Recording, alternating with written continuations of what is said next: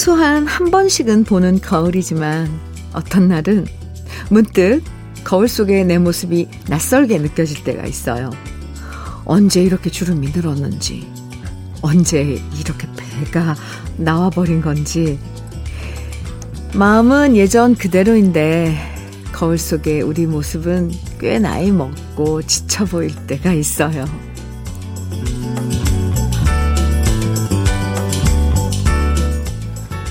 내 속에 내가 너무 많다는 노래 가사처럼요. 거울에 비친 내 모습 따로, 내가 원하는 모습이 따로 있고, 아직도 기억나는 어린 시절의 내 모습이 따로 있죠. 오늘 같은 토요일은 이런저런 부담 때문에 지쳐버린 거울 속의 내 모습 말고요. 어릴 때 팔팔했던 때의 모습으로 하루를 살고 싶어집니다. 토요일 주현미의 러브레터예요. 3월 26일 토요일 주현미의 러브레터 첫 곡으로 태진아의 거울도 안 보는 여자 들었습니다. 이 한때는 아, 거울 보는 게 즐겁던 시절도 있었죠. 있었는데 언젠가부터는 거울 보면 세월을 확인하는 것 같아서 안 보게 되는 경우도 많아지죠. 그래서 어떤 분들은 딴 곳은 다 청소해도 거울은 일부러 깨끗하게 안 닦고 약간 희뿌옇게 남겨둔다고 하더라고요. 그럼 거울이 자체 뽀샵을 해줘서 위로가 된다고 하던데, 아, 저도 그 마음 충분히 이해합니다. 가끔씩은 너무 선명한 현실이 힘들 때가 있잖아요. 오늘 같은 토요일엔 그런 현실에서 살짝 비껴나서 즐거운 상상으로 시간을 보내고 싶어지고요. 러브레터에서 여러분에게 듣고, 시, 듣고 있으면 즐거운 추억 속으로 떠날 수 있는 노래들 많이 들려드릴게요. 최다은님 사연 주셨어요. 현미 언니, 제가 자취하는 곳이 옥탑방인데요. 옥탑방 한쪽에 채소들을 심을 미니 텃밭을 만들었어요. 자취하며 의외로 식비가 많이 들어가는데 마트 가는 비용이라도 아껴보고 싶어서 만들어 봤네요. 그리고 건강까지 챙겨보려고요. 저기서 채소가 자랄 생각을 하니까 뿌듯하네요. 하시면서 사연 주셨는데요. 오, 뿌듯하죠. 그리고 이제 그 직접 기른 채소는 무농약이잖아요. 유기농. 최다은 씨, 아주 풍성한 식탁이, 아, 올해, 어, 함께 할 것 같습니다. 화이팅! 네. 김치 상품권 조금이라도 도움 되실 수 있게 자취하시는데 보내드릴게요. 0433님, 장덕의 날 찾지 말아요. 청해주셨네요. 또, 이진기님께서는 아도니스의 정을 청해주셨어요. 두 곡 띄워드립니다. 장덕의 날 찾지 말아요. 아도니스의 정 두 곡 들으셨습니다. KBS 해피 FM 주현미의 러브레터 함께하고 계십니다. 4777님 사연 주셨어요. 냉이를 좀 색다르게 먹고 싶어서 아침에 냉이 계란말이를 만들었어요. 냉이를 잘게 다져서 계란말이를 하니까 좀 특별하고 더 맛있는 기분이네요. 현미 언니도 꼭 한번 해보세요. 은근 맛있습니다. 오, 감사합니다. 냉이로 얼마 전에 피자를 이렇게 토핑해서 만들어 가족에게 만들어줬다는 할아버지 이야기 우리 러브레터에서 했잖아요. 근데 이번에는 냉이 계란말이요. 음, 좋아요.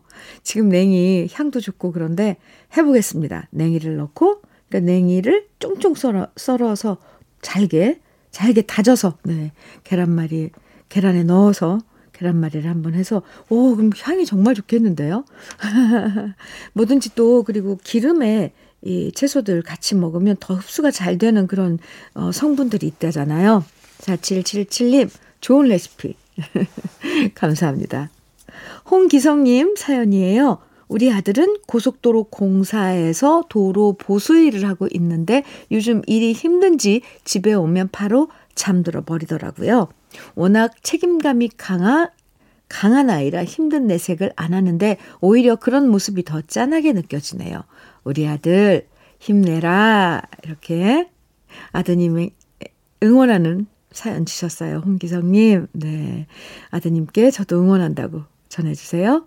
KF94 마스크 작업장에서 필요하실 것 같아서 챙겼습니다. 보내드릴게요. 감사합니다. 3494님, 신형원의 유리벽 청해주셨네요. 2126님께서는 임백천의 새로운 길 청해주셨고요. 두 곡입니다.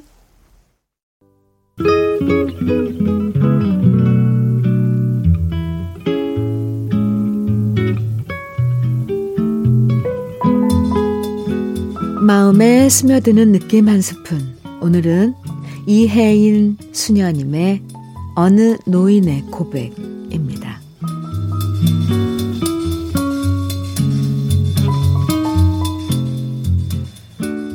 하루 종일 창밖을 내다보는 일이 나의 일과가 되었습니다. 누가 오지 않아도 창이 있어 고맙고 하늘도 구름도 바람도 벗이 됩니다. 내 지나온 날들을 빨래처럼 꼭 짜서 햇살에 널어두고 봅니다. 바람 속에 펄럭이는 희로애락이 어느새 노을빛으로 물들어 있네요.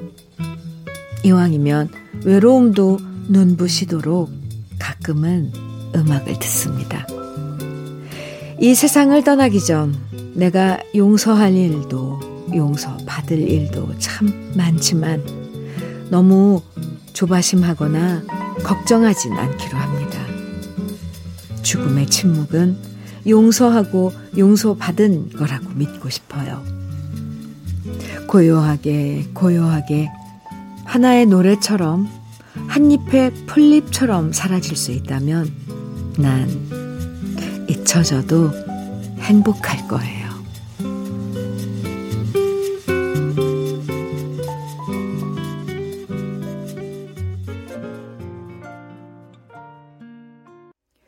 오늘 느낌 한 스푼에 이어서 들으신 곡은 양희은의 늘 그대였습니다.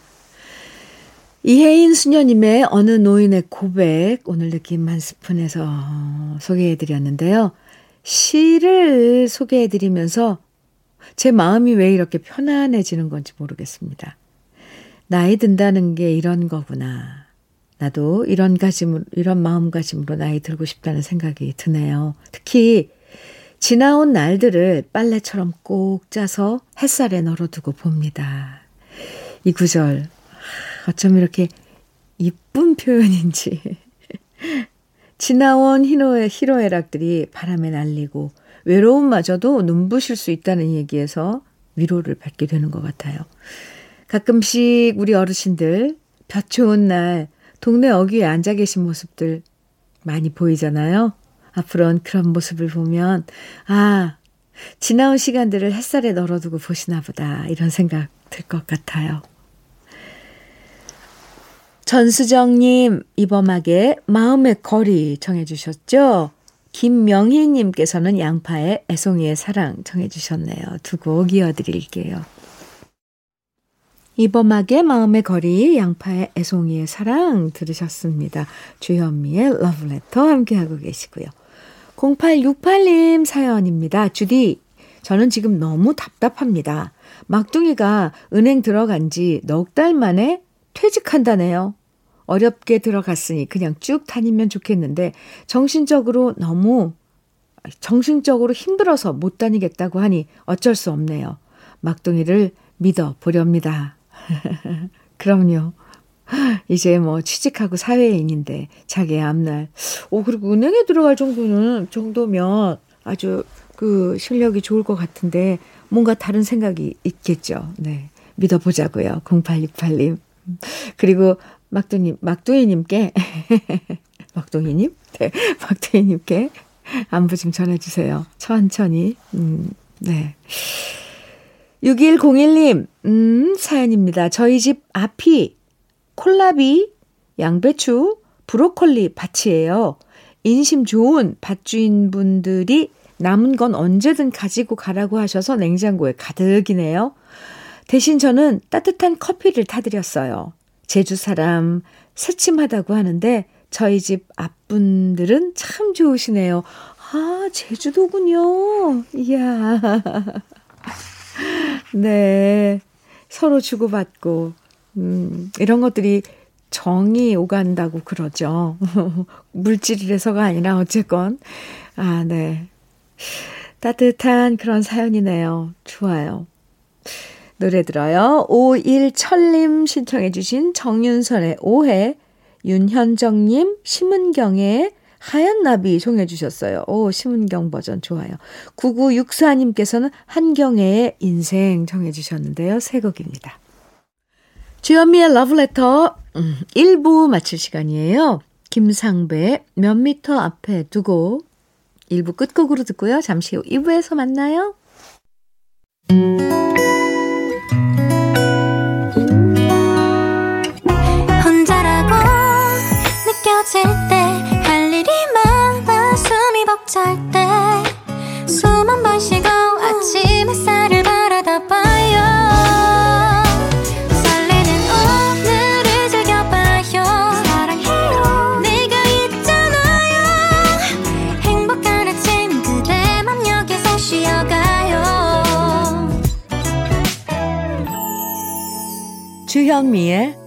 Letter.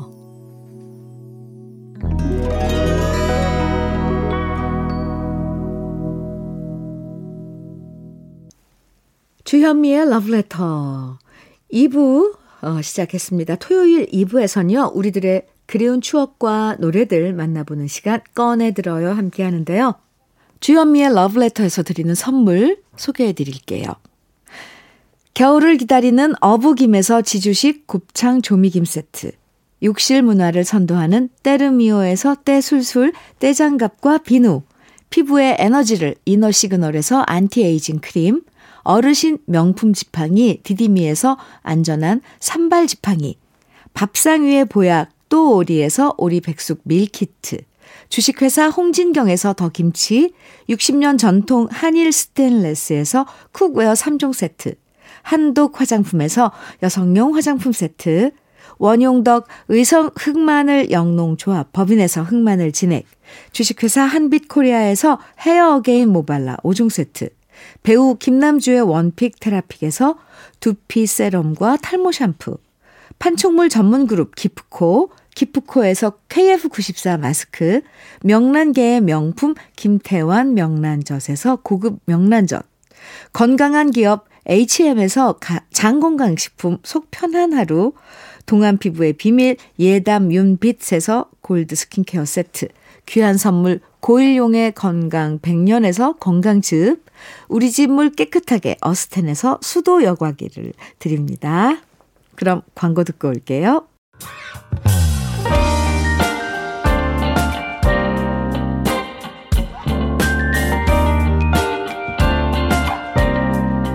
달콤한 아침 주현미의 러브레터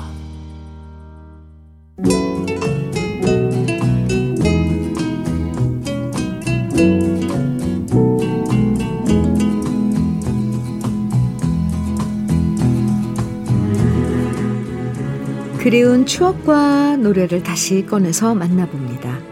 토요일에 함께하는 꺼내들어요. 사연 소개된 분들에게 모두 곱창 조미김 세트와 김치 상품권 선물로 드리고요. 첫 번째 사연의 주인공은 최수민 씨입니다.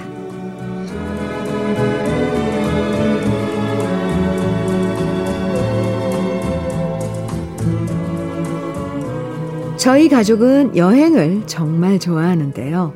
코로나 이후 여행 떠나는 게 쉽지 않다 보니까 요즘엔 예전에 여행 다녀왔던 추억들이 무척 많이 떠오르네요. 그 중에 제가 잊지 못할 추억은요. 대학생 때 아빠와 단둘이서 태국으로 배낭여행을 떠났던 기억입니다. 정말 단촐하게 배낭 하나씩만 메고 떠난 여행이었죠. 그러다 보니 짐을 최소화해야 했고요. 친구들처럼 예쁜 옷 입고 멋진 인생샷을 찍어오는 건 불가능했습니다. 꼭 필요한 짐만 챙겨서 태국으로 갔는데요. 그땐 왜 사서 고생을 할까? 캐리어 끌고 다니면서 좀 더 편안한 여행을 하면 얼마나 좋을까? 딴 사람들이 부럽기도 했습니다. 하지만 막상 여행을 마치고 돌아오니까 그렇게 힘있고 젊을 때 배낭 하나 메고 자유롭게 다녔던 추억이 무엇보다 소중하게 느껴지네요. 배낭은 어디든지 메고 다닐 수 있지만 커다란 캐리어를 끌고 다니는 것은 자유로운 여행에 걸림돌이 된다는 것을 떠나고 나서야 깨달았습니다. 특히 기억나는 추억은 태국에서 봤던 버스입니다. 우리나라 버스와 다르게 분명히 출발을 했는데도 뒷문이 닫히지 않는 버스를 보고 저는 위험하다는 생각에 불안했는데요. 다른 승객들은 너무 편안한 모습이었어요. 그렇게 저희한테만 무서운 버스가 한창 달리고 있을 때 갑자기 소나기가 거세게 내리기 시작했고요. 뒷자리에, 맨 뒷자리에 앉아있던 아빠와 저는 쏴 하고 내리는 비를 정통으로 맞게 되었답니다. 그런데요, 평소 같았다면 이렇게 졸지에 비만, 비 맞은 생쥐가 되면 짜증이 마구마구 났을 텐데요. 그날은 달랐어요. 아버지와 저는 버스 맨 뒷자리에서 우산을 펼쳐들고 비를 막았고요. 그러면서 아버지가 말씀하셨죠. 우리가 앞으로 또 언제 버스 안에서 우산을 펼쳐보겠냐. 이것도 즐거운 추억이다. 그 상황이 어이없어서 웃고 아빠랑 마주보다 웃고 다른 승객과 마주보다 웃고 그러다 비가 그치면 또 쨍쨍해지는 날씨에 몸도 마음도 금세 뽀송뽀송해지기를 반복했답니다. 요즘도 아빠랑 가끔씩 비가 오면 이날 얘기, 이야기를 해요. 그러면서 다음엔 또 어디로 배낭을 메고 떠나볼까라는 계획도 세워본답니다.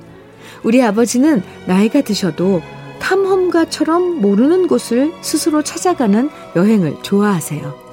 그런 마음이 있어야 남들이 쉽게 할 수 없는 경험도 해볼 수 있는 거겠죠? 흐흐. 이렇게 아빠와 함께 나눌 수 있는 추억이 있다는 건 참 좋은 것 같아요. 아빠, 우리 또 여행 가요. 아빠와 함께 떠나는 또 다른 여행을 꿈꾸면서 신청합니다. 조용필, 여행을 떠나요. 송창식의 고래사냥, 김수철의 젊은 그대.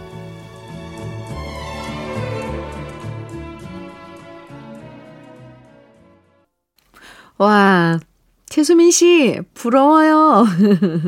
따님인데, 아버지와 함께 대학생 때 배낭여행을 태국으로 떠나셨다니.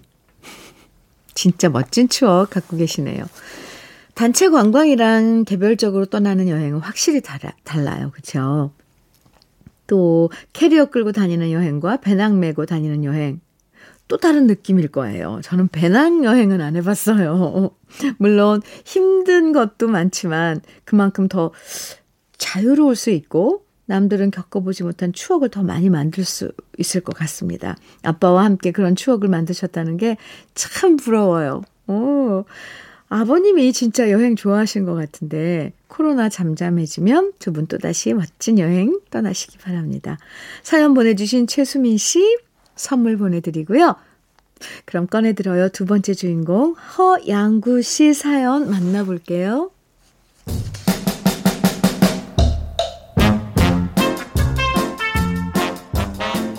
제 고향은 치악산이 있는 산골 마을입니다. 요즘엔 휴대폰으로 영화도 보고 음악도 듣고 참 좋은 세상이 됐지만 제가 어릴 때만 해도 우리 동네에는 텔레비전이 딱 한 대만 있었습니다. 바로 동네 이장님 댁에만 텔레비전이 있었죠. 시대마다 부자의 상징이 다르겠지만 제가 어릴 땐 집에 텔레비전이 있는 것은 부자의 상징이었습니다. 한마디로 우리 동네에선 이장님이 가장 잘 살았고 그래서 우리는 만화 영화 할 때마다 이장님 댁에 몰려갔고요. 드라마 방송 시간엔 동네 주민들이 우르르 모여서 이장님 댁을 드나들었습니다. 그야말로 이장님 댁은 동네 사람들의 사랑방이었습니다. 특히 노래에 목말랐던 우리들은 가요 톱텐 하는 날이면 무조건 이장님 댁 마당에 다 모였습니다. 각자 좋아하는 가수도 달랐고요. 그러다 보니 반에서 내가 1등 하는 것보다 내가 좋아하는 가수가 가요 톱텐에서 1등 하는 것을 더 간절하게 기도했고요. 자기가 좋아하는 가수가 1등이 되면 어떤 아이는 자리에서 벌떡 일어나 만세도 불렀었네요.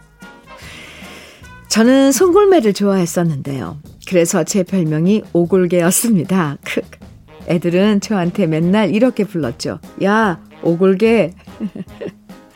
오늘은 송골매 노래 TV에 안 나오냐? 정수라를 좋아하던 이장님 댁 아들 준섭이 별명은 정수리였고요. 저희는 야, 너 정수리에서 냄새난다 이러면서 놀렸, 놀았네요. 또 김범룡 좋아했던 감나무집 둘째 딸 미영이 별명은 별명은 용용 죽겠지였고요. 박남정 좋아했던 친구 별명은 바가지였습니다. 지금 생각해봐도 어쩜 그렇게 다들 유치하게 놀았는지 모르겠네요. 지금은 별명으로 불러주는 사람이 아무도 없지만 가끔씩 그때 그 가수들이 TV에 나오거나 그 가수들의 노래가 라디오에서 나오면 저는 그때 그 별명을 가졌던 친구들이 생각납니다.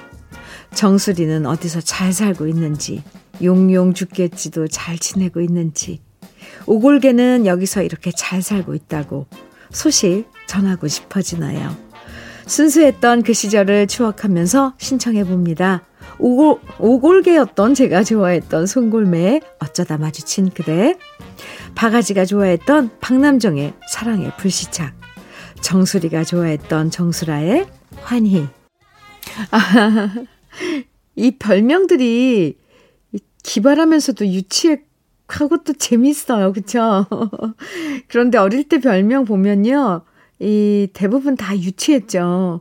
성이 신시면 그냥 신발장이라고 불렀고, 성이 장시면 뭐 장독대, 예. 또 송시면 뭐 송충이, 송사리, 방이시면 방구.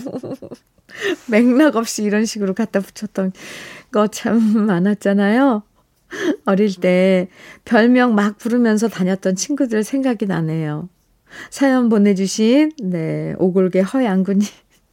허양구 씨, 예, 선물 보내드릴게요. 사연 감사합니다. 그럼 꺼내들어요. 세 번째 주인공, 안영택 씨 사연 만나봅니다.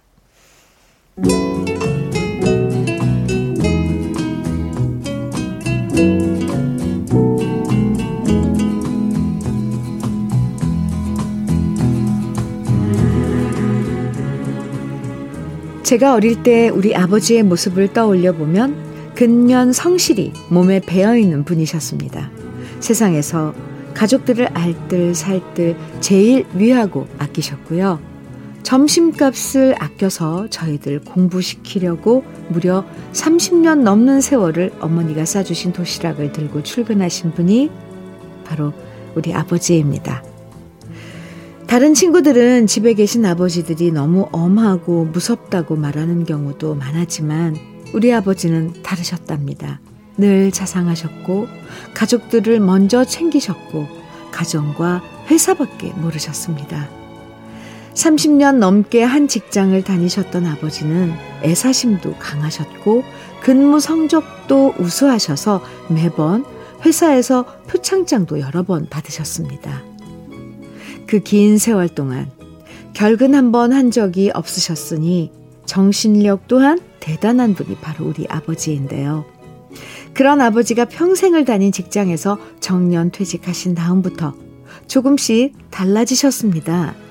눈에 띄게 말수가 줄어들었고요. 힘없이 창밖을 내려다 보시다가 땅이 꺼져라 한숨을 쉬실 때도 많았죠. 저도 아버지 심정이 이해됐습니다. 평생 집과 회사만 바라보고 사셨는데 그 중에 절반의 인생이 사라졌으니 그 빈 자리가 얼마나 허전하셨겠습니까? 그래도 다행스럽게 아버지 곁엔 어머니가 계셨습니다. 어머니는 그런 아버지를 위로하시려고 일부러 더 명랑하게 대하셨습니다. 집안에서 우울해 하시는 아버지를 이끌고 밖으로 산책도 다니시고 밝은 노래를 크게 틀어놓고 함께 따라 부르시면서 아버지 기운을 북돋아 주려고 애쓰셨죠. 그러다 어머니의 권유로 아버지는 얼마 전부터 색소폰을 배우려, 배우러 다니시며 활기를 찾으셨습니다. 색소폰이란 악기가 연주하기 쉬운 것은 아니지만 근면 성실의 대명사인 아버지는 쉴 새 없이 배우고 연습하는 것을 반복하셨고요. 눈에 띄게 나아지는 연주 실력의 아버지도 다시 원기를 되찾고 계십니다. 예전에 좋아했던 노래들을 연습해서 색소폰으로 들려주시는 아버지의 모습은 참 행복해 보이십니다. 그리고 그런 아버지 곁에 언제나 든든하게 어머니가 계셔서 참 다행입니다. 요즘 아버지는 어머니의 애창곡인 내 나이가 어때서와 아버지의 애창곡인 낭만에 대하여를 즐겨 연주하시고요. 젊은 시절 아버지가 좋아하셨던 산울림의 청춘도 멋지게 연주하십니다. 뭐든 시작하면 열심히 하시는 우리 아버지를 보며 많은 것을 배웁니다. 그리고 그런 아버지에게 위로와 즐거움과 행복을 전해주는 어머니도 존경스럽습니다. 사랑하는 우리 부모님을 위해 꺼내어 보는 애창곡 꼭 들려주십시오. 오승근의 내 나이가 어때서 최백호의 낭만에 대하여 산울림의 청춘 악기 하나를 다룰 줄 알게 되면 평생 친구를 만드는 거나 마찬가지라고 하잖아요. 평생 다니신 직장을 퇴직하시고 허전한 마음을 색소폰 연주로 대신할 수 있게 돼서 참 다행입니다. 그리고 아버님 곁에 알뜰살뜰 잘 챙겨주시는 어머님이 계시니까 안영택 씨 아버님은 참 복이 많으신 분 이에요. 오늘 사연 보내주신 안영택 씨에게도 선물 보내드리고요. 여러분의 추억과 오랜만에 꺼내 듣고 싶은 그 시절의 노래들 러브레터 홈페이지 꺼내 들어요 게시판에 남겨주시면 이렇게 소개해드리고 선물도 드리니까요. 사연 많이 보내주세요. 주현미의 러브레터. 네. 이재민의 골목길 들으면서 인사 나눠요. 소중한 주말 행복한 시간 보내시고요. 내일 아침 9시에 우리 다시 만나요. 지금까지 러브레터 주현미였습니다.